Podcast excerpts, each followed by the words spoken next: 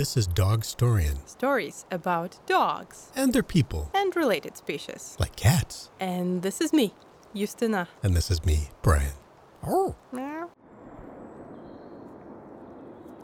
Are we recording? Yeah, Or what are we this, asking? this forest is is nice. It's called the city forest or Stadtwald, literally city forest. But it has one significant disadvantage, which is the it's directly under the flight path to the Frankfurt airport, which is normally very busy, but since Corona, it's down by I don't know ninety percent or something like that. Basically, if it was a regular day without the virus, we couldn't be talking with microphone here. But since we have this chance now, I want to ask you something. I'm ready. Do you remember your first dog? Well, the first dog that I remember in the family, not from pictures when I could see that I was too little to remember, but the first dog I actually remember was one that chewed through the garage door, which is probably why I remember, because I don't remember anything else about it. Wait, what? What did he do? Well, we went on vacation, and my parents, in their youth and inexperience, decided the best thing to do would be to put the dog in the garage with food and water for a week. What kind of dog was it? It was an English setter. It was a male. I think its name was Ransom, which is kind of funny considering that it ran away. And here comes another jet. But yeah, it, over the course of the week, chewed through a solid core wooden door and fled. And I don't know if we got it back. Unfortunately, that's the first dog I remember. I know that we had a beagle first, but I totally don't remember that. I was less than five. Was he named Snoopy? I'd have to ask my folks. Do you know that Snoopy is a beagle? I'm not sure that I realized that Snoopy was a beagle. I didn't realize till I read it. He doesn't seem very beagly except for that spot. Does Well, but to be honest, Peanuts people also don't seem very peoply. well, having had some long experience with some beagles, you see, yeah, he doesn't seem very beagly. But, you know, Snoopy's obviously one of a kind. The first dog I really, really remember vividly was named Sugar. And it was like our beloved childhood pet, also an English setter. I don't know. My dad had a thing for English setters, which are these white hunting dogs with uh, the gingery, you know, brown orange spots. And he was into hunting very nominally at the time. He had a couple of shotguns, and we would very occasionally go hunting pheasant. Where did you live then? Illinois. I grew up in Illinois. My dad had some kind of fantasy or dream of breeding her, which he never did, but of course she did get impregnated by some stray neighborhood dogs uh, that ran over and said hello twice in one year. And we had two litters of puppies during that time, which of course was pure fun as, as a kid. And then again, cursed by vacations, we went away on vacation. This time we took the dog with us. I think we had two at the time. I don't remember who the other one was. Probably one of the sons. I think it was one of the sons of Sugar. And when we got back from vacation, we pulled up into the driveway of the farmhouse. It's a big, huge property, 220 acres. But the farmhouse was, of course, close to the highway. And uh, we all climbed out of the car, and we had all been cooped up for many hours. I think we'd gone to Colorado or some you know, epic 24 hour drive or something. And the dog just took off running, and no one could find her. And I can't remember if it was my mom or my dad that found her on the highway. She was hit by a car, and that was it. And yeah, that was a very, very unhappy memory. Really traumatized my dad, who of course felt terribly guilty and also loved that dog. And my first memory of him ever crying, he was just in his room crying for hours. What I re- noted about it is that he didn't really allow himself to emotionally attach to another dog for decades until we got him his first Dalmatian. Yeah, I guess that this is one of the most heartbreaking things you've ever told me.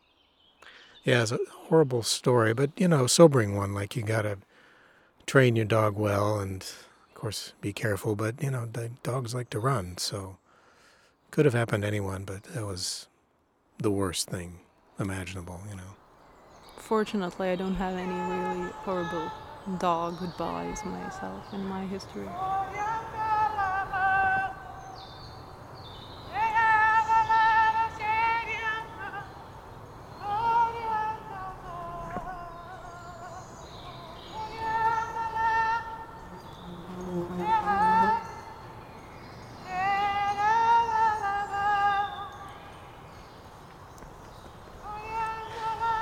And guess what? That lady has a dog. She has a small mud on a leash. And the two dogs now I see the second one. two dogs in one hand and a stick in the other hand, singing in I don't know what language I in the middle of the forest. I was just going to say, I don't know what language it was, but it wasn't German. Hey, yeah, well, you know, here we go. In my life, before there were dogs, there were goats. This is a story which I do not remember because apparently I was a year and a half or around two years old. We were living in my first flat, which I also don't have any memory of. My favorite activity in that flat was to stare through the window. So apparently, in the yard in front of my house, there were goats. And that was the cure from all of my crying. If my parents or my grandparents had trouble with me, they would just put me on the window and I would stare at the goats and I would try to speak with the goats through the window. I, I, I am so sad that I cannot remember that because it seems so funny. So I had a thing for animals pre dogs, at least pre cognition of dogs. but the goats were a thing for me. Well, let's face it, goats are adorable. I I'd be, I'd be happy to have some goats. I don't really know how adorable those goats were because they were clearly kept just for milk and for meat. So, you know, I can imagine them quite big, chunky, and hmm. meaty, not so cute as goat babies. Doesn't matter when you're a kid. They're animals. Animals are awesome. They True. still are. True. And, well, I also don't remember, but I know that I had a protector dog at my grandparents who would go beneath my crib if it was at the grandparents at that time. He would just sleep there, sort of sleeping with one eye open, and he would guard me. And it was horrible because he was a barker.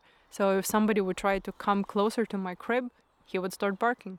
So that was the real first one. And then the second one was also that this I do I do remember. He was at my grandparents' place. He was on Overmut. He was extremely fat. He was like the size of a dachshund, but he was like a tiny barrel, a round big sausage. Whenever we, we would take him outside, people would just come up wanting to pet him, especially kids, of course. But with every interaction, you would get a question Oh, so when is she having the babies? Every time, every freaking single time. And I remember we were so tired of answering that that, you know, my child brain was just, Oh, let's just make a poster and hang it on him. I'm a boy. His name was a bear, by the way. Good chubby bear. Oh, but he had so much trouble, especially towards the end of his life. I needed to help him climb the stairs. They were living in the first floor, and you know, it's like 10 stairs, 10 steps, and still you would need to push him from the behind. it's really miserable. I mean, it's also clear correlation why he was like that because for some reason my grandparents just fed him with white bread mixed with some broth and sausages. He didn't eat anything else. They would make like this mush full of sausages and white bread and some chicken broth, and that was his meal. He would eat like this full big bowl of it, like ramen bowl, and would, you know, just get fatter with day, with every day. Yeah, but you know, he wasn't also fun. He he was a barky and a bitey type, so you could pet him only giving him chocolate candy, which of course when you grow up you realize how bad it is, but yeah, weird things happen when you're a kid.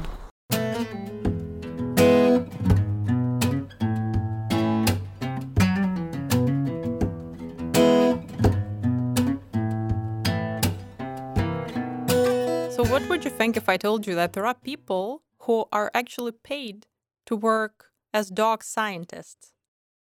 You're kidding. No. well, No, wait a minute. Wait a minute. We're talking about legit scientists, like people who work at R and D labs or universities, and they actually Yes. get paid to study dogs. yes. Why? Why are you? Are you not in this field? Well, you know, not everybody makes as smart decisions as as other people. so It's not too late. Well, so if there are scientists that actually study dogs, I'm kind of hoping that they're going to be able to explain some things. Like, for example, do you remember the first time you met your best friends? no, not really. Why? Do you remember the first time you met your dogs? I see. yes. Science, explain. Yeah, I mean, I guess yes, that question was sort of about humans, but but I guess what I was trying to get to is how is it possible that human beings and dogs are able to be together so easily, almost like a family? And it's not the same with lots of other species. Yeah, that connection seems to be pretty special. It is. And it's different from cats. I mean, as a cat person, as a as, as a sworn meow cat person, uh, you know, I will admit it's different with cats. Future dog, cover your, your ears with your paws.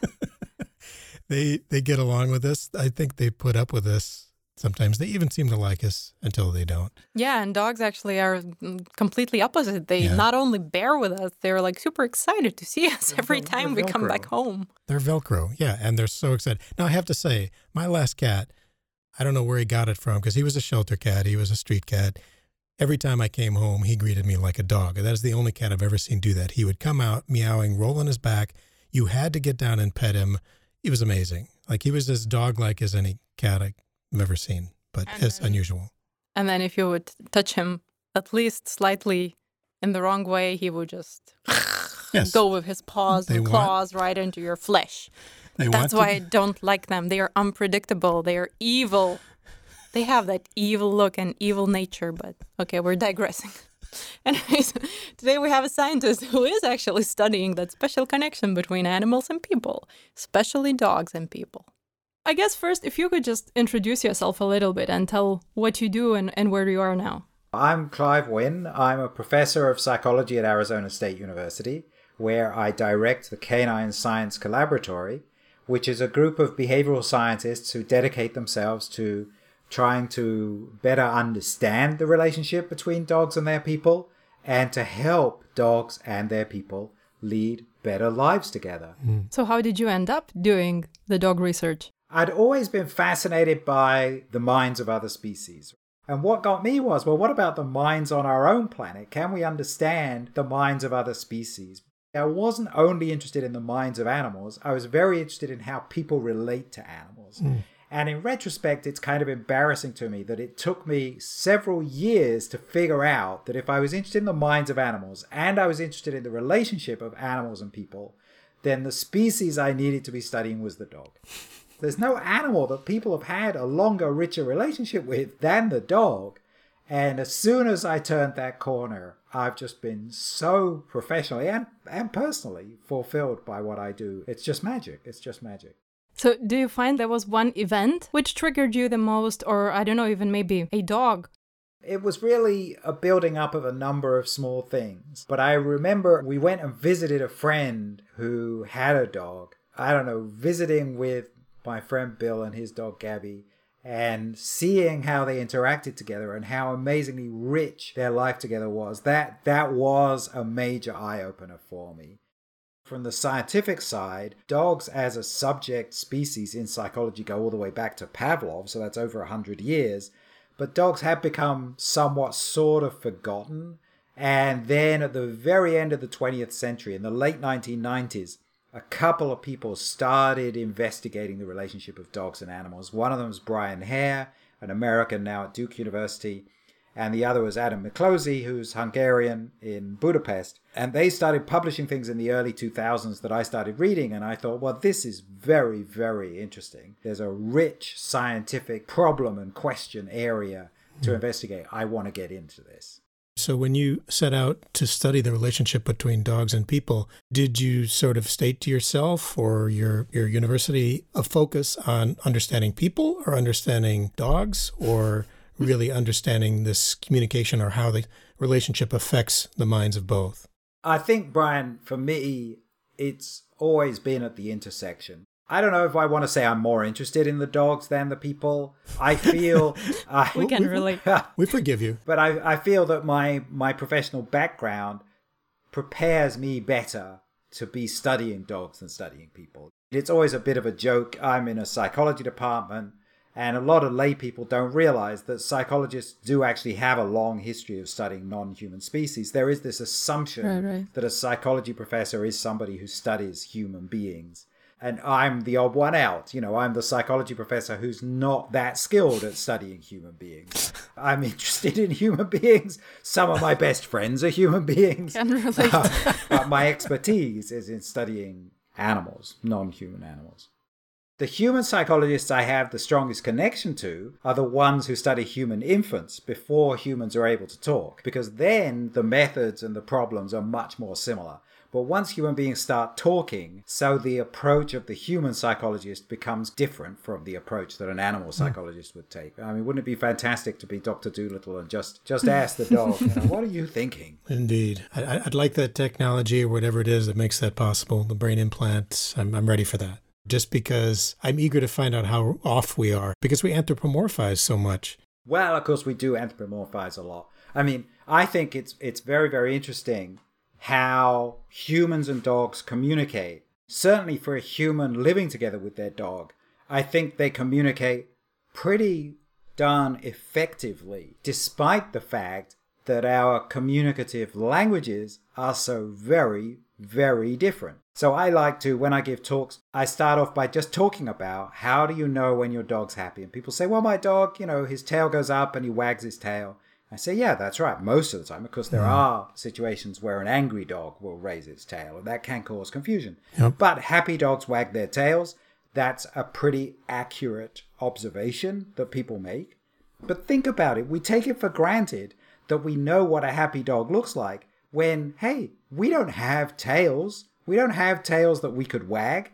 We don't have tails that we can tuck between our legs when we're scared or anxious. For that matter, we don't take parts of our own bodies like our arms. I mean, you could take your right arm and wag it when you're happy, like a dog wags his tail when he's happy, but you never would, and you never meet any other people who do this. So it's really quite miraculous when you stop and think about it, how well we understand our dog's body language when it actually has many, many major differences to our own body language and our own ways of communicating. But because we've lived together, you know, each of us has lived together with dogs for many years, and our species has lived together with the dog species for many thousands of years, and we've we've picked up on each other. I mean, of course, there are mistakes. Of course, there are people who project anthropomorphically human emotions onto dogs that either the dogs just don't experience or they don't communicate in that way. We make mistakes all the time. But sometimes it's interesting to look at how well we do at understanding our dogs, and they seem to do understanding us when our communicative languages are often very different. I try to imagine how does it look like inside the dog's head. We have the language as you mentioned. So this is our main mechanism how we form our thoughts, our emotions, basically how we explain things to ourselves and to others. But how actually a dog does that, if at all. Yeah, yeah, yeah. I was just trying to imagine a minute or two of dog's train of thought. Well, so we human beings, we experience the world, our dominant sense is vision. Mm. We have pretty good vision. We have very good vision. We see three color channels, so we rely heavily on color. We see well in bright light, also pretty well in darkness. We're vision, vision, vision, vision all the way. Yeah. Our dogs, they're not blind. They're not blind. They do see, but the sharpness, the resolution that they see is less than ours, hmm. and the range of color that they experience is less than ours. They're not completely colorblind, they see something like the pattern of vision of a human who is red green colorblind. So they cannot distinguish red from green. Mm-hmm. So when you throw that red ball into the green grass, to the dog, it's just two different shades of gray. So uh, don't use red balls in green grass. Um, I don't think people realize that the implications of that specific dichromaticism. I know, I know. I was actually visiting a research center where they were interested in developing techniques to keep wild canids, wolves and coyotes, away from cattle. And they were putting little flags on, on a fence. And there's some evidence that putting little flags up will scare away coyotes, at least for a while. And the flags were red and I pointed out to them, well, the coyotes, just like dogs, like wolves, are red green colorblind. so these little red flags, if they're on a background of green grass, they're just shades of gray. You should use yellow blue. So we're vision. Dogs are not blind, but they're not as visual as we are. They are smell. Mm. Now we are the technical word would be anosmic. We have almost no perception of smell at all, right? you can smell things if you put your head over the stew pot and you know sniff heavily. You can mm. smell what you're cooking, and if there's a really disgusting, messy smell, you know you perceive that. But in ordinary life, when your friends are close to you Unless they've just been exercising on a hot day, you don't smell them. You don't smell the people around you most of the time. When you're out walking and another dog comes along, you see that other dog. You don't smell it. I mean, you, for one thing, you're not going to get down and put your nose in its rear end. Well, it would be a fun exercise. wow. Wow. So there are studies that suggest that if people would just put their noses closer to things, they would be able to smell more. And certainly you can, if you want to, have a fun time going around your neighborhood. And every time your dog sniffs hard on a lamppost, you could stick your own nose in and see if you could notice anything. I don't think we'd glean the same information that they're gleaning from it, though. Well, right. I, I have to confess I haven't tried it myself. But the bigger point is that for them, you know, this world, when we go for a walk, I mean, Alexandra Horowitz talks about this. When, when you go mm-hmm. for a walk with your dog, your dog has to stop and put their nose right onto things and other individuals and sniff hard, and they're getting a whole different world of information. We don't know for a scientific fact what all they get from doing this, but it's reasonable to assume that when they sniff where another dog has peed on an object, that they detect whether this is a male or a female. If it's a female, they probably detect if that female is in heat. They maybe identify age, hmm. size, wow. and presumably they identify different individuals. Presumably they know, really? oh, Charlie was here just an hour ago. I better pee on top of this in case Charlie comes back, and then he'll know I was here too, right? So we don't know this for a scientific fact, but it seems plausible that they are detecting many aspects of the dogs of their neighborhood and any wild canids. I don't suppose you have any wild canids in Frankfurt, do you? Well, not, not yet. That, not that we're aware of. Jackals are coming. Jackals are coming, are they? Yes, we had a, a conversation with Nathan Rank, uh-huh. and he's researching jackals, golden jackals specifically. The numbers in Europe are really, really growing. Oh, how interesting. I'd love to know. What about foxes? Because they have foxes are becoming more urban in Britain. Is that happening in Germany? Yes. Those those we see in Frankfurt. Yes, because we have a huge bunny population in Frankfurt and in Germany, I think, in the oh, whole really? country. Right, I know. Oh. For me, it was such a surprise as well when I came here. and they're everywhere. Basically, in summer around 10 p.m., maybe they come out. And once I saw also a fox in the area where the bunnies were just running around loose. Uh-huh. So yes, we do have foxes and in cities, not somewhere in remote wilderness. Right, right, right. We have foxes, the same foxes you have, red foxes, Vulpes vulpes. We also have two other species of desert fox. One's called the grey fox, and the third one, I'm afraid I forget its species name. But we have three species of fox, and the major wild canid. We, of course, foxes are not canis; they are canidae, so they're not very closely related. But we also have coyotes. Coyotes are everywhere here in the suburbs, and they probably are scent marking, and our dogs are probably detecting those scent marks. So I've gone off on a bit of a tangent. Your question was how do I think dogs perceive the world? Smell is central, vision is present, not as important, and hearing, of course. You know that your dog hears better than you do because if the people you share your home with, your husband, wife, children, when they come home, your dog knows they're coming home some little time before you do mm. because your dog recognizes the sound of their footsteps or recognizes the engine of their car Definitely. as they drive up. And so dogs are in a much more smell and much more hearing world. So those are differences. But how you perceive the physical world is perhaps not the most important element to how it is that dogs and humans can live so well together. Dogs and humans live so well together because they perceive the social world in similar sorts mm, of ways. Mm-hmm. And dogs are not particularly closely related to people. Of course, they're not. Dogs are canids, and we're primates. So, it's a, you know, along the carnivores. It's a long distance on the evolutionary bush. But dogs and humans expect and understand social structures in similar sorts of ways. Right. So dogs, they're happy to live with us in our family groups, and they value, as we do, getting along with everybody who's in the social group. That I think is part of the crucial connection that people have with dogs. That our understanding of, of how to live in in groups is pretty similar. And, and yeah, that, that enables us to live so happily together. Well, that basically leads us to the very, very, very past when we just started our relationship to domestication. Do you have your own specific story about how wolves got into contact with people?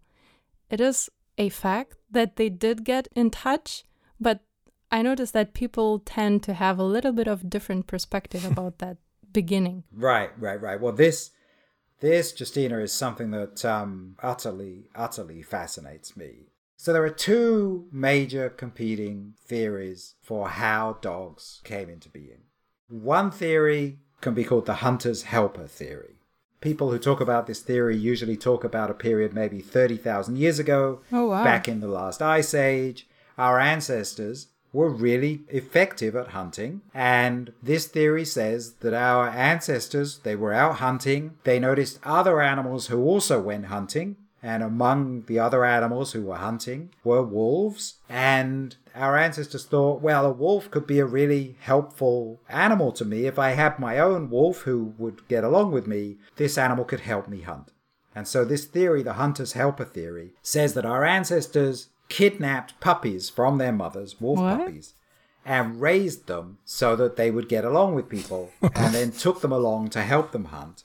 And that over time, the wolves who got along best with people, the people would encourage those wolves to breed so that they would, over generations, have more and more helpful and more and more friendly wolves until at a certain point, obviously this was a gradual thing. It's not like one day somebody woke up and said, Hey, honey, take a look. This isn't a wolf anymore. My God, it's a dog, right? Oh. Nobody suggests that's what happened. But very, very gradually, the wolf changed in its personality so that it became what we now call a dog.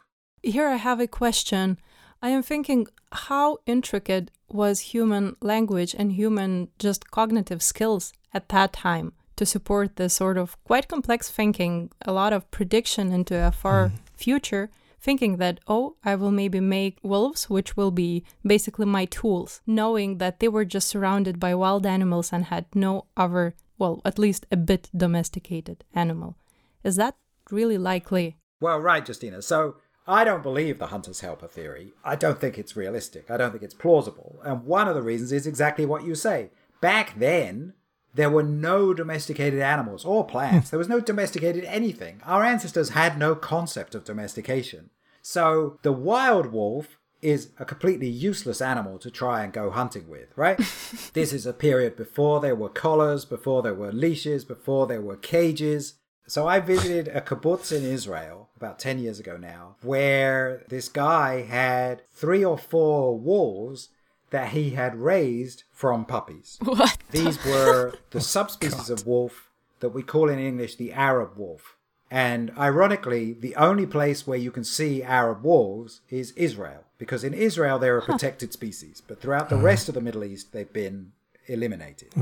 And I talked to him about, well, what was it like when you were raising these wolf pups in your kibbutz, right? A kibbutz is a communal living arrangement. There are people have their own apartments and they have a lot of shared area. I said, did you have the wolf pups just walking around the shared areas of the kibbutz? He said, what do you think I am, a complete idiot?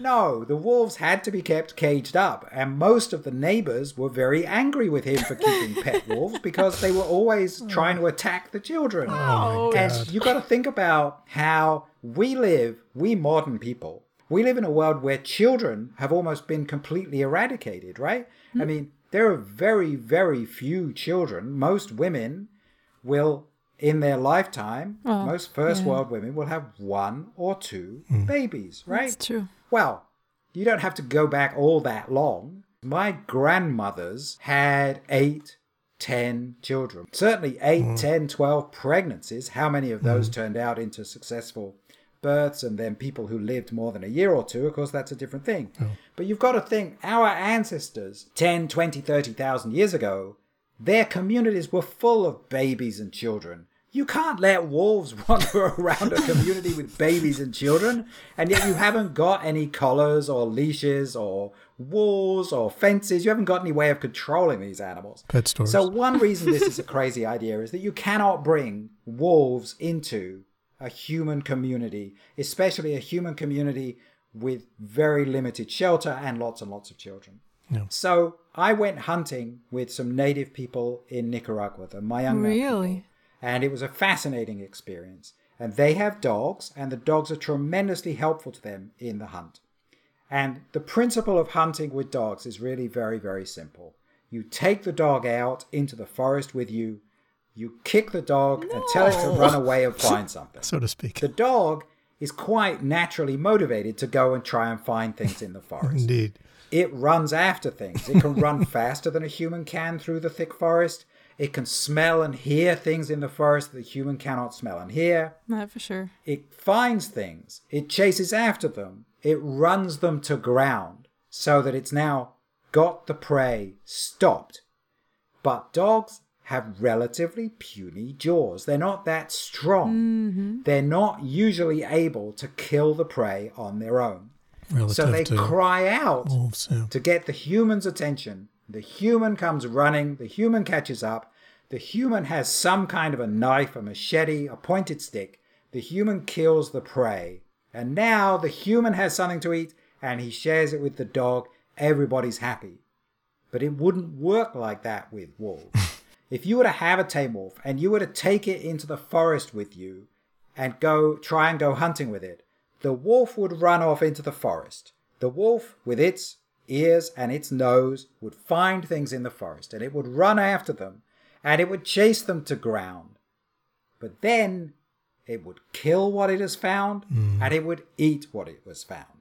And after a couple of hours, or maybe a couple of days, the wolf would probably come back to its human if they have a social bond. The wolf would return, and the wolf would have a full stomach, and the human would remain hungry because there is just nothing in the wolf that prompts it to call the humans to come to where it's killed the meat. It has no motivation, it hmm. doesn't need the human. So I think that what actually happened, some tribes of wolves became dogs all on their own.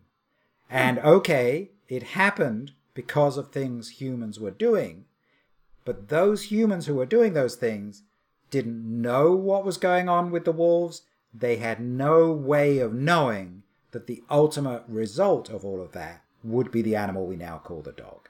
The theory I prefer at this point is the scavenging theory. Probably 15 to 20,000 years ago, our ancestors were hunting and gathering.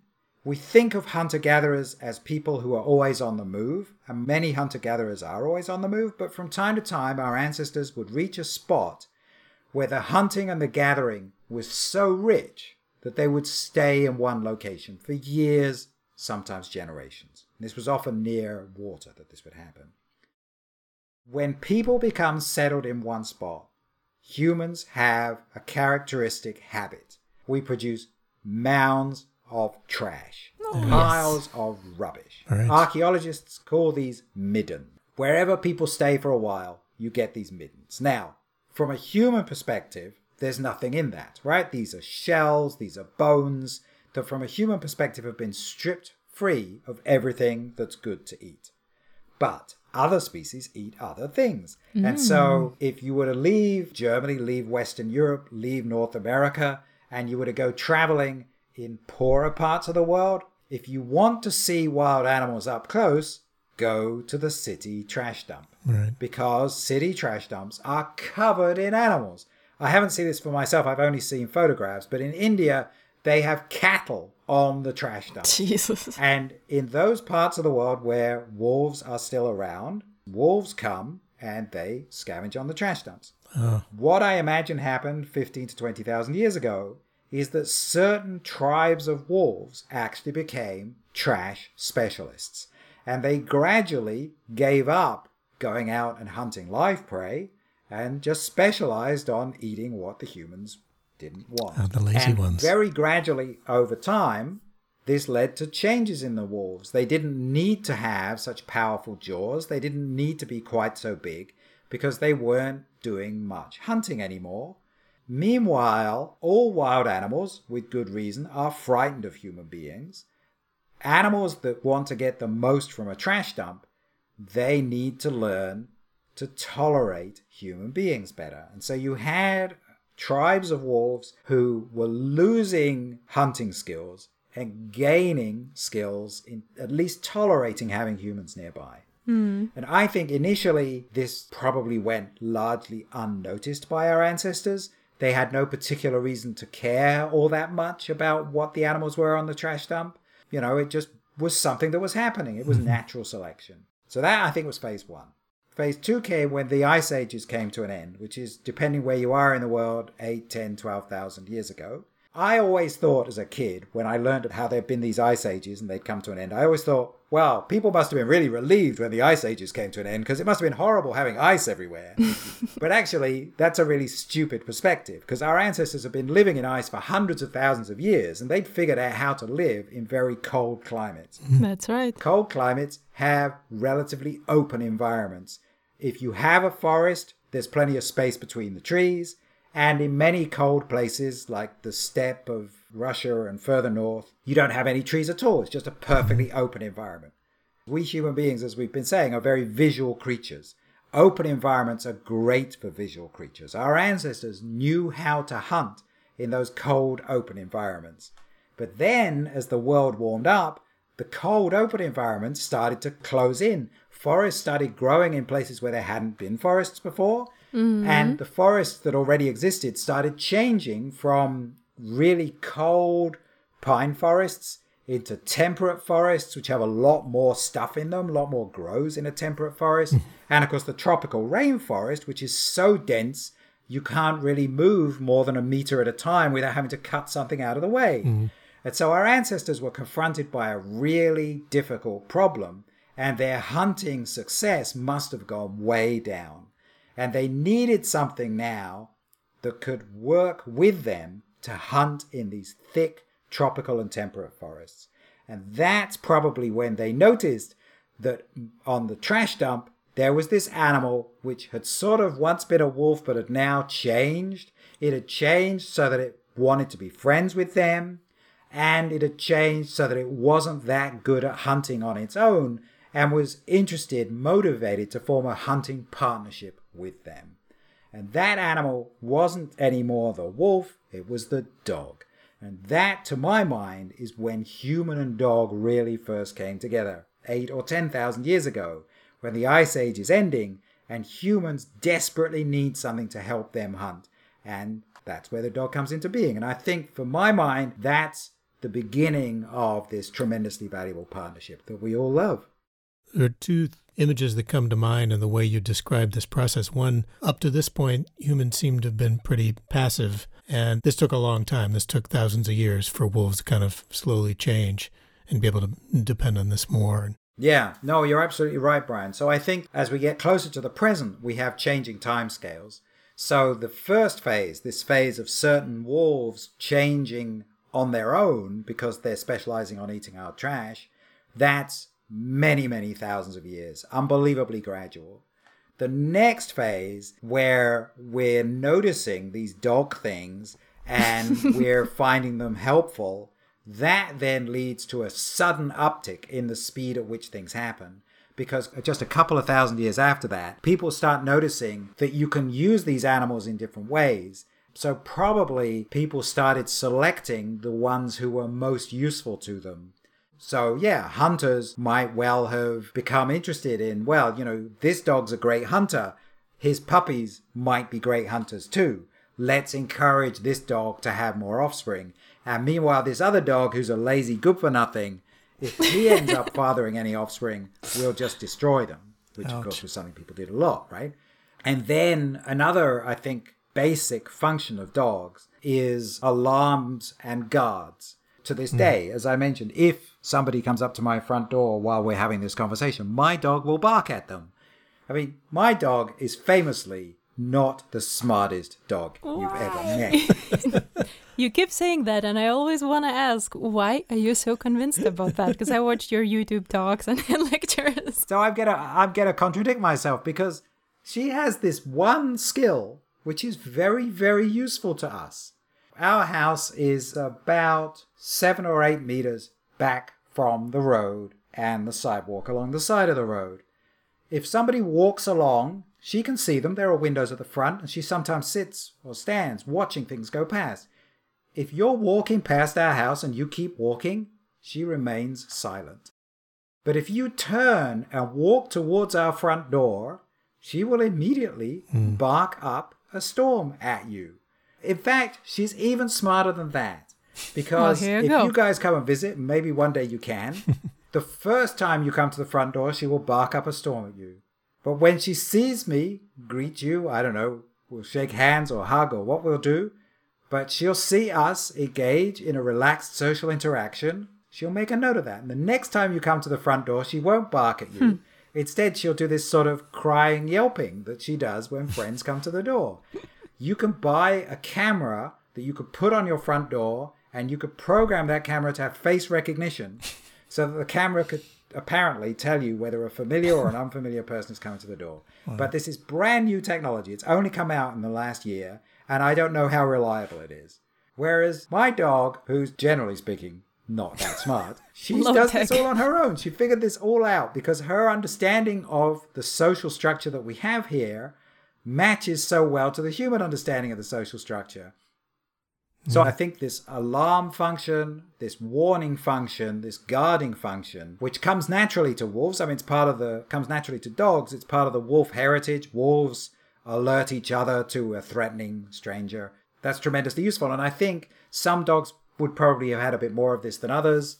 People would have started selecting, if only by destroying the pups that they didn't want. And that started speeding up the evolution of the dog. And so you get this more rapid evolution. And then, of course, just in the last 150 years, you get this crazily intense selection to produce certain desired physical characteristics in dogs, which then is selection that's altogether too intense and too fast and leads to all sorts of health problems. So it's interesting. We didn't ask Clive at the time about this, but the what he's talking about doesn't it presuppose that people understood I don't know, basic genetics, like if you know, whoever the parents are of a being, that the offspring are going to inherit traits, physical traits. I don't know. I guess I haven't really thought very hard about it, but what do you think? Like, were people very aware of that early on?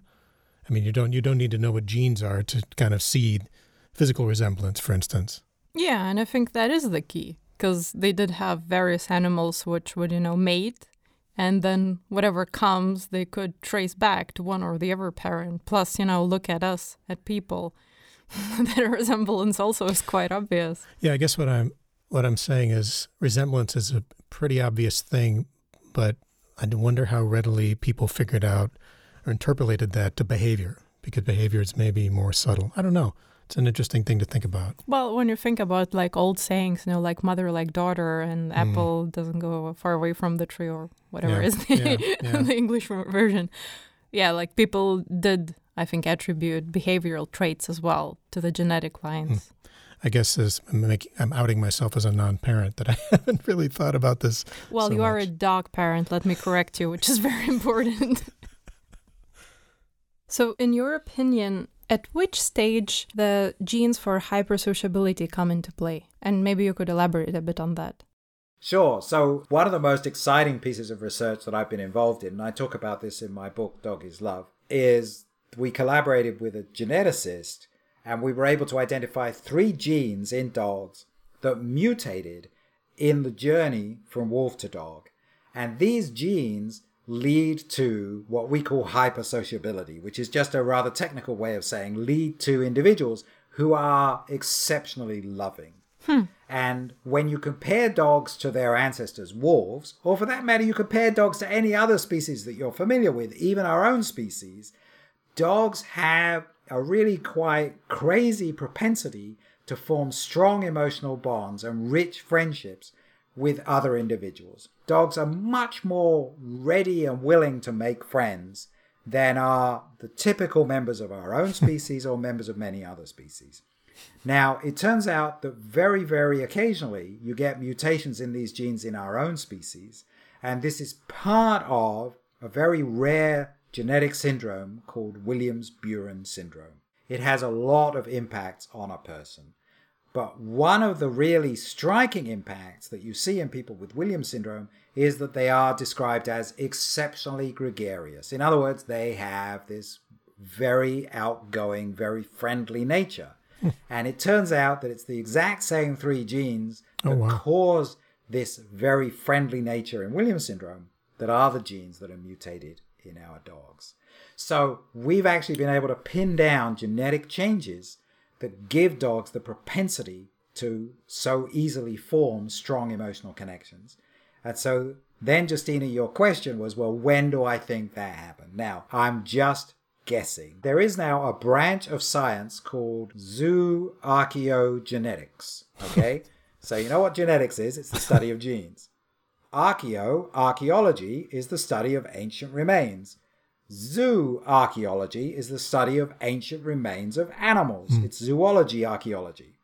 Put all three together, and that means there are people, scientists, who find ancient remains of animals and extract DNA from them and do genetic analysis of the DNA of ancient animals.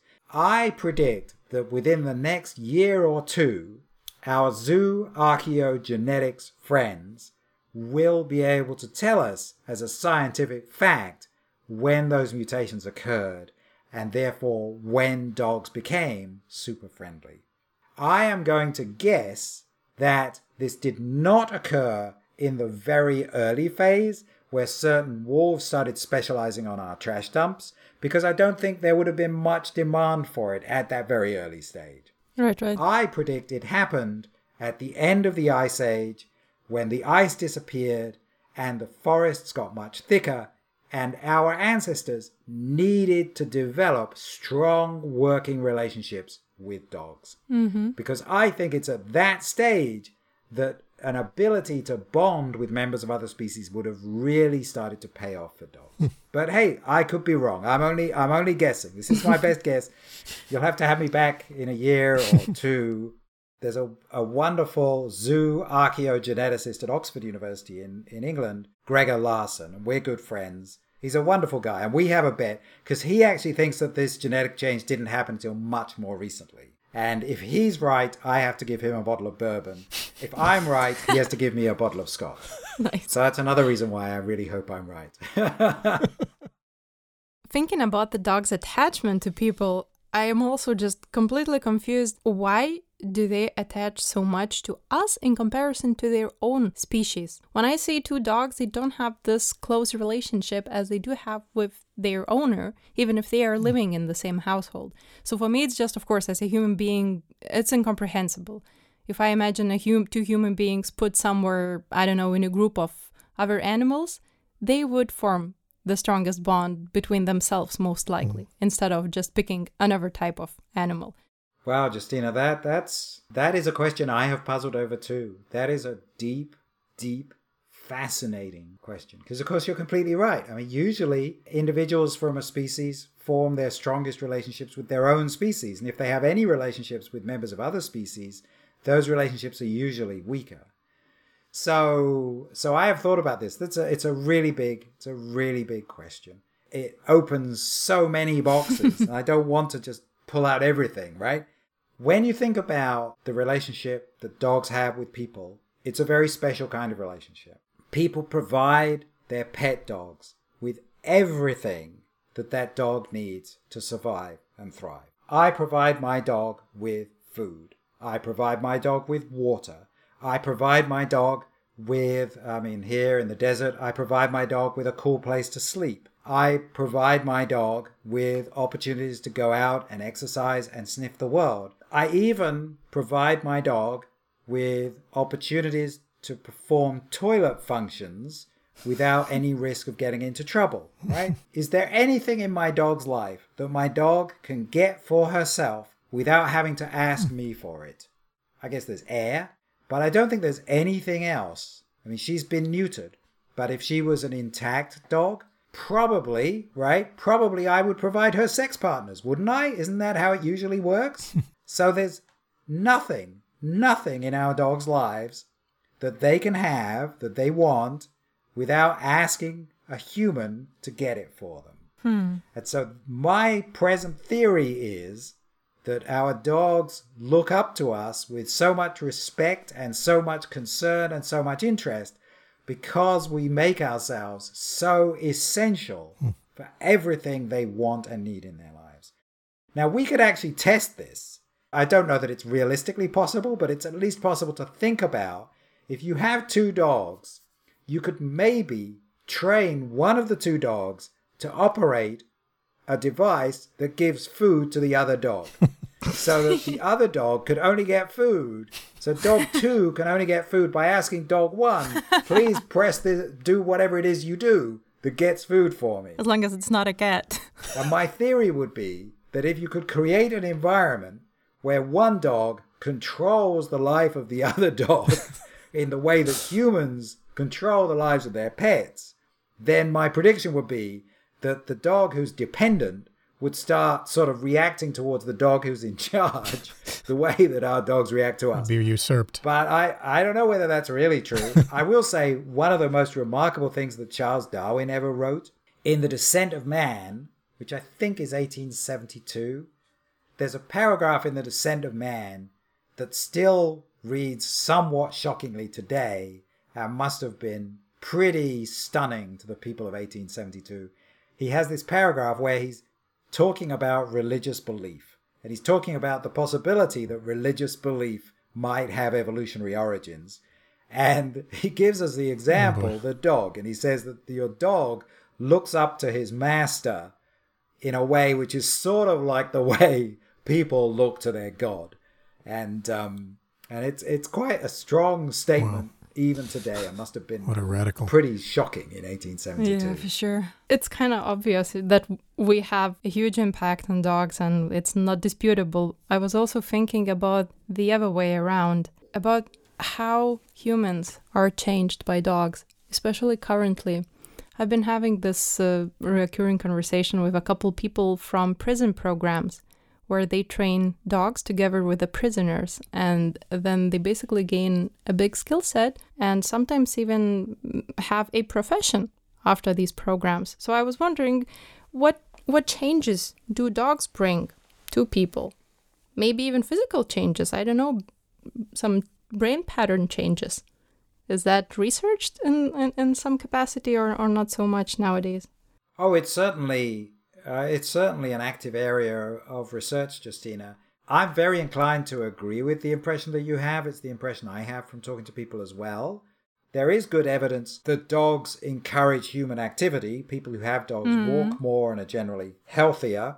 Sure. There's a little bit of a problem in that somebody who's deciding whether or not to get a dog, they might decide not to get a dog because they don't feel that healthy. So there's a little bit of a selection problem there. Mm-hmm. But still, hmm. it seems pretty well established that having dogs keeps people moving more. The emotional side has been much more difficult to pin down. And I don't know whether you've ever spoken with Hal Herzog, who's a very interesting thinker on the human animal relationship. Nope. And he has a blog, and he wrote about this recently on his blog, talking about how it was proving difficult to carry out convincing scientific studies that established that having a dog has emotional benefits. He wrote in that that the part of the problem is that emotional benefits are somewhat intangible and difficult to pin down. I mean, if you just ask people how they feel about having a dog in their lives, most people will describe the dog as emotionally positive for them. Hmm. But it's difficult to be sure how to make that concrete in a scientific sense. Hmm. I was just reading, again, a, a thought I've already shared with you about how the world changed in the last 70 years, that our families have become so small.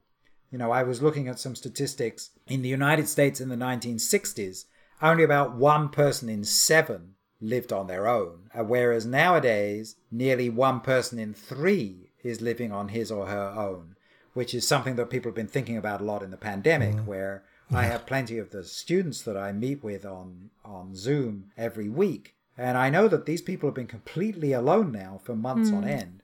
So loneliness is a growing problem as families have got smaller and people have moved into living environments where they hmm. live on their own. Surely it must be the case that having a dog helps you, that the dog is performing a function of companionship which is a real benefit. I believe that. Not for but sure. At the moment, scientists are having difficulty kind of grabbing hold of that and turning that into concrete numbers. But I think that's almost certainly just because it's it's a difficult thing to get a scientific grasp of. And you touched a little bit now uh, on lockdown, and at least in Germany, we have a situation that shelters are being wiped out. There are no dogs. We heard the same thing from the friends mm-hmm. in the Netherlands as well, and I was thinking about long term implications. Of course, it sounds wonderful that people do take care of the dogs in need now, but how do you see it lasting? Yeah. Well, so this is a very interesting question, Justina. We have the same phenomenon over here in the United States that shelters have emptied out and new dogs are not coming in. The other thing we have in the United States, and I have a feeling that something equivalent happens in Europe as well, and that is that we have parts of the country, like the northeast of the United States, in any case, doesn't have that many dogs coming into shelters. Right, right. You have other parts of the country, particularly the southeast, the southwest, where there is still a production of dogs. There's still a flow of dogs into shelters. And so, what's been going on for some years now in the United States is that you have trucks of dogs from the south being shunted up to the north. It's exactly and because like of Europe. the pandemic, Hmm. that's largely stopped. Right. So, you're certainly right that we have shelters with fewer dogs in them. There's a tendency to say, well, now this is a problem, that shelters ought to have dogs in them. But I hope we can at least spend a moment thinking about how Shelters are not a good thing for animals. We don't really want to have animals in shelters. We want to have animals living in families in the community. Exactly. Animal sheltering is only something that sprung up at the end of the 19th century. Certainly in the English speaking world, the first animal shelter in England was uh, what's now Battersea Dogs and Cats Home, which started in the 1850s, 1860s. and I believe throughout Europe, it's a late 19th century thing, and in the United States also. And before that, there were no animal shelters. Well, maybe animal sheltering was just a phase of human history, and maybe we could move to a world where we don't expect there to be thousands, or in the United States case, millions of dogs in kennels, concrete floors. Maybe we don't have to do that. Yeah. Your question was how is this going to play out as the pandemic comes to an end and people go back to daily life. And I hope that many people will have formed beautiful bonds with these dogs who they took on during the pandemic. The thing we have to watch out for is when we go back to normal life, to normal work. And one of the things that I worry about, eh, again, in, in my book, Dog is Love, towards the end, having talked about how our dogs love us, how our dogs are programmed to love us, how it's intrinsic to their nature and what makes them such wonderful company, that they want to form friendships and strong emotional bonds. At the end of the book, I talk about, well, what does this imply for how we live with our dogs? And one of the things that I draw attention to is this epidemic of loneliness in our dogs. We mm. bring them into our lives because they, we love their friendly nature. But then, having brought them in, we have busy lives. We go off to work. We go out in the evening to see our friends, and our poor dogs are stuck home alone for 8, 10, 12 hours a day. And in the United States, at least, the most common behavioral problem that people report with their dogs is what they call separation anxiety, mm. which makes it sound like there's something wrong with the dog. The dog has some sort of a mental disease. And that's not really a fair way to characterize it. The dog is a highly social being who needs and deserves company. You cannot just, you know, we have these amazing gadgets in our homes now. When you go to work, you unplug the gadget or you just leave it behind and forget about it. Your iPhone doesn't get lonely because you don't talk to it for a few hours, right? What's this thing called in the kitchen? The Google Home that I can talk to and it'll play music or do whatever I want or tell me a recipe. It's not sad because I'm not using it for a weekend. it might say so. But our dogs are different. They're living beings with their own mental lives. And part of what they need is they need company. This is something people are going to have to figure out as they go back to work. If you took on a dog during the pandemic and you had all the time in the world for that dog for the months that you were stuck at home, now that you're going back out, first of all, you need to structure your life so that your dog is not left alone for more than perhaps four hours at a stretch.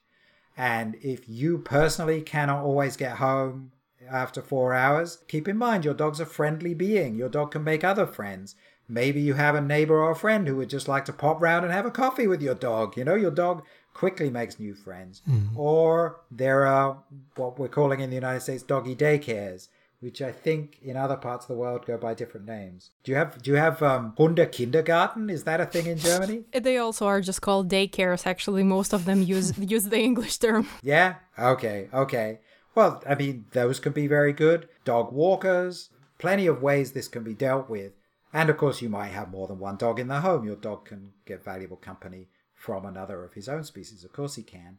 But this is something we do need to be thinking about. And I'm thinking about this with my own dog. Now, the only time I go out is when I'm taking her for a WALK. She's here, I say the word. Um, so now she expects me to be home almost all the time. And if I do go out, she thinks it's perfectly normal that she will always be going with. And once we start coming out from staying home, I know I'm going to need to just make some trips on my own just so that she can get used to it. Hmm. And I'm going to start, I'll just go out for 10 minutes. Yep. And then I'll go out for half an hour. And then I'll go out for an hour so that she can start gently getting used to, oh, yeah, sometimes he does things on his own. I'm going to miss her as well. But, you know, that's that's that's life and there's no reason she can't get used to that up to some point. And as I say, if you're always going out, you know, you leave home to get to work, you leave at 7:30 because you've got a commute of an hour or whatever, you don't get home till 6:30 and you just take the dog round the block and then you go back out at 7:30 to be in bars with your friends that might not be the right kind of life to share with a dog. Wait till your life's more boring. I mean, I, I love dogs. I've had dogs in many phases of my life. And I've also had phases of my life when I didn't have a dog because it just didn't make sense given how my life was structured at that point in time. I guess for me, it just makes sense to really think about a dog as another creature. You might call it equal, better, or worse, but it is a living being which does have specific needs, and we need to figure them out first and then respect them. And I remember you participated in the experiment where one shelter took away the so called labels of the dog breeds. Could you tell a little bit about it and what were the results? Sure, absolutely. So, um, here in the United States, I mean, different countries have different prejudices, right? But here in the United States, the label that is considered least desirable on a dog is pit bull. So pit bull is not even a breed of dog; it's a, a mm. group of bull terriers and others and mixes and so on. Mm-hmm. And they have developed a bad reputation, and so we know it's very easy to to analyze shelter records, and you can see that dogs that have this label pit bull on their cage card, on their identification information, are much less likely to get adopted. Meanwhile, we know because nowadays you can do genetic tests and you can find out the breed, the breeds in a mixed breed dog. And so we did a study. We looked at, we did 1,000 breed genetic tests, and we compared the results of the genetic testing to the breed that veterinarians and shelter staff said were in this dog. And so we know I've forgotten the exact number, but I think they were wrong. I think it was 90% of the time. They were almost always wrong. Oh, almost God. always wrong. It's actually very, very difficult to do. Trying to guess what breeds are in a mm, mixed breed dog. Very difficult to do. So we know that people are highly influenced by the breed identification of a dog in the shelter. And furthermore, we know that that breed identification is extremely unreliable. It's more often wrong than correct. Mm. So we thought it would be interesting to see well, what would happen if we took away these incorrect breed identifications? We predicted that the dogs that would otherwise have had the label pit bull on them, we predicted that they would get adopted more easily. Because many of them are nice dogs. Most of them are nice dogs. But we worried that if you took away the breed labels, okay, more pit bulls would be adopted, but maybe fewer dogs with other labels on their cage cards would be adopted. That you'd just be shifting around who got adopted and who didn't. Which, you know, that might be okay, but it wouldn't be great. Mm-hmm. So, a shelter, a big shelter in Orlando, Florida, the big county shelter that services many thousands of dogs every year, They did this. They took away all the breed information that was offered to the public. And at the end of 12 months, they analyzed, or we analyzed for them, what had happened to the adoptions of dogs and compared it to the 12 months before when they were doing what was normal practice of leaving the cage labels on. And what we found was that there was a massive improvement. Dogs that would have been labeled pit bulls were adopted at much, hmm. much higher rates. Wow. Okay, that's what we predicted. But what's really interesting is that all dogs were adopted at higher rates. all dogs were adopted at higher rates. Not just the ones who would have received a label that was unattractive, but even the dogs who actually, if they'd had something written on their cage card, it would have been something that people quite like, like, I don't know, retriever or mm-hmm. terrier mm-hmm. or various things that people think sound rather nice. All of them were adopted at a higher rate. Wow. I was a little bit worried that this could have been just some kind of impact of novelty. It could be that any change makes things better. Mm-hmm. We looked at their data for the second year, and it still showed the same pattern. By this time, they've been doing this for two years it's not a novelty anymore. Did it catch up somewhere else in other shelters in the US? Because I've never heard about it in Europe. It it has been instituted at some other shelters in the United States. Yeah, I'm I'm not in Europe. Certainly, wealthy countries in Western, Northwestern Europe don't have quite the same situation that we have in the United States because in the United States, in shelters, almost all the dogs are mixed breed dogs. There are almost no purebred dogs in shelters in the United States. My understanding is from visiting shelters in France, in Austria, in Britain, that you actually have many more purebred dogs. And that's a different circumstance. A purebred dog, most experts can tell what pure breed it is. So you get much higher levels of accuracy. I'm talking here primarily about mixed breed dogs, which is what we have in most shelters in the United States. What I think happens so, one thing is that the dogs that are labeled pit bulls, many of them are lovely dogs. If you don't know what breed you're supposed to be looking at, you just think it's a nice dog and you take it home. That's relatively easy to explain. What's a little more puzzling is why dogs would have had perfectly attractive breed names on their cards why those ones also got adopted more quickly. And I have an idea what might be going on there. Because a lot of people, when they go to look for a dog, they go to the shelter and they say, I'm looking for, and they name a breed.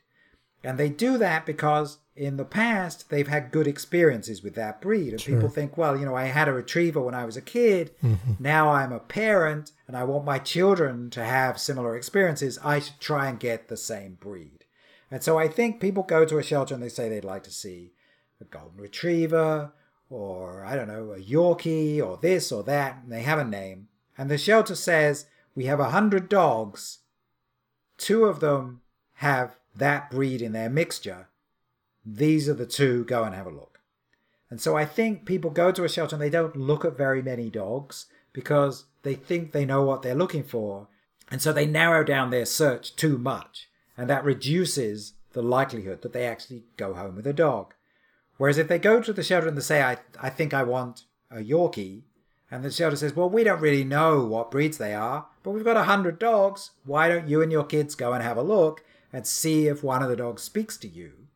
Well, then you get that experience where a dog that you didn't think was the kind of dog you were looking for, but there's just something about that dog's personality, the way that dog speaks to you, that, that engages you. So I think by not having cage cards, it improves the chances that people will actually interact with the dogs, look at the dogs, and get to know the dogs. And mm. this is what's so crucial because at the end of the day, even when you're dealing with purebred dogs, they're still all individuals. Yeah. They still all have different personalities. And really, it's the personality of the dog that matters in the long run much more than its particular shape or the color of its fur.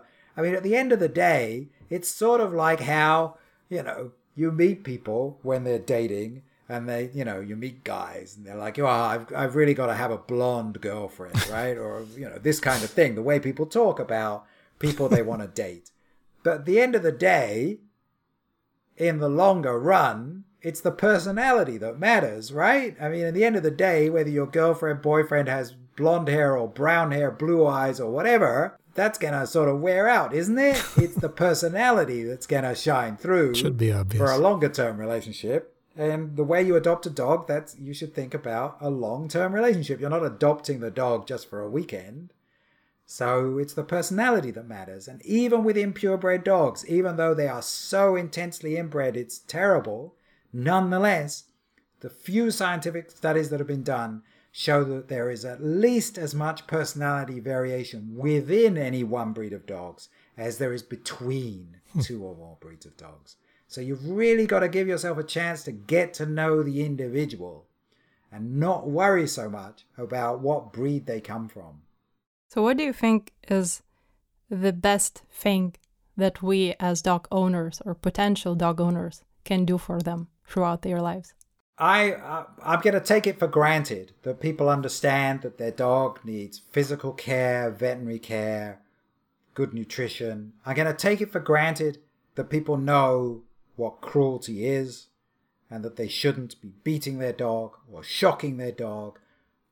I'm taking it for granted that the kind of people that would listen to a podcast like this know all those things. So, what I emphasize is this thing I've already mentioned, which I think people too commonly overlook, and that is that our dogs are highly social beings. That's why we love them. That's why we want to mm-hmm. share our lives with them, because it's so wonderful having this highly social companion. But then we overlook that that means that they can suffer psychologically if we leave them alone too much. I'm not saying you must always bring your dog with you everywhere. I'm not one of those people. There are places it's not appropriate to bring your dog, and you shouldn't. But nor should you leave your dog home alone for 8, 10, 12, 14 hours a day on a routine basis. Your dog is a highly social being, and it's cruel to leave them alone routinely for extended periods of time. So that's that's my piece. Don't leave your dogs alone all the time. Keep them in good company. Well, I also don't like to be alone for extended periods of time, so to me that sounds completely natural and normal. Yeah, isolation isn't good for people any more than it is dogs. But you know, I, I I can hear the arguments. It's like, well, I work eight hours a day and I have to commute, and Well, Yeah. I'm black and white, you know. If you work and if you cannot attend to your dog for over eight hours per day, don't get a dog. Why do you need it? yeah, I mean, that's a different show talking about, or maybe a different episode talking about practical solutions. You know, with social media, obviously there's got to be ways to connect dog sitters and dog owners, and but that's a whole other discussion because the fact is, yes, human beings do have to work for a living so they can feed their dogs. So, do you feel that you know more about dogs now than you did before? Absolutely, yeah, and I want his job to be honest, and I'm sure you do too. I want to be his dog. Well, we'd like to thank Clive Wynne for taking the time to talk to us. It was a blast. And I hope we get down to Tempe and visit you in the desert. Absolutely. And do check out the book. I did listen to the audio version, but the printed version is also available in various bookstores. It's great. Wherever dog friendly books are sold. Well, and you know, thanks to our parents, grandparents who introduced us to dogs. Yeah, thanks for making us dog crazy. We blame you, but we forgive you.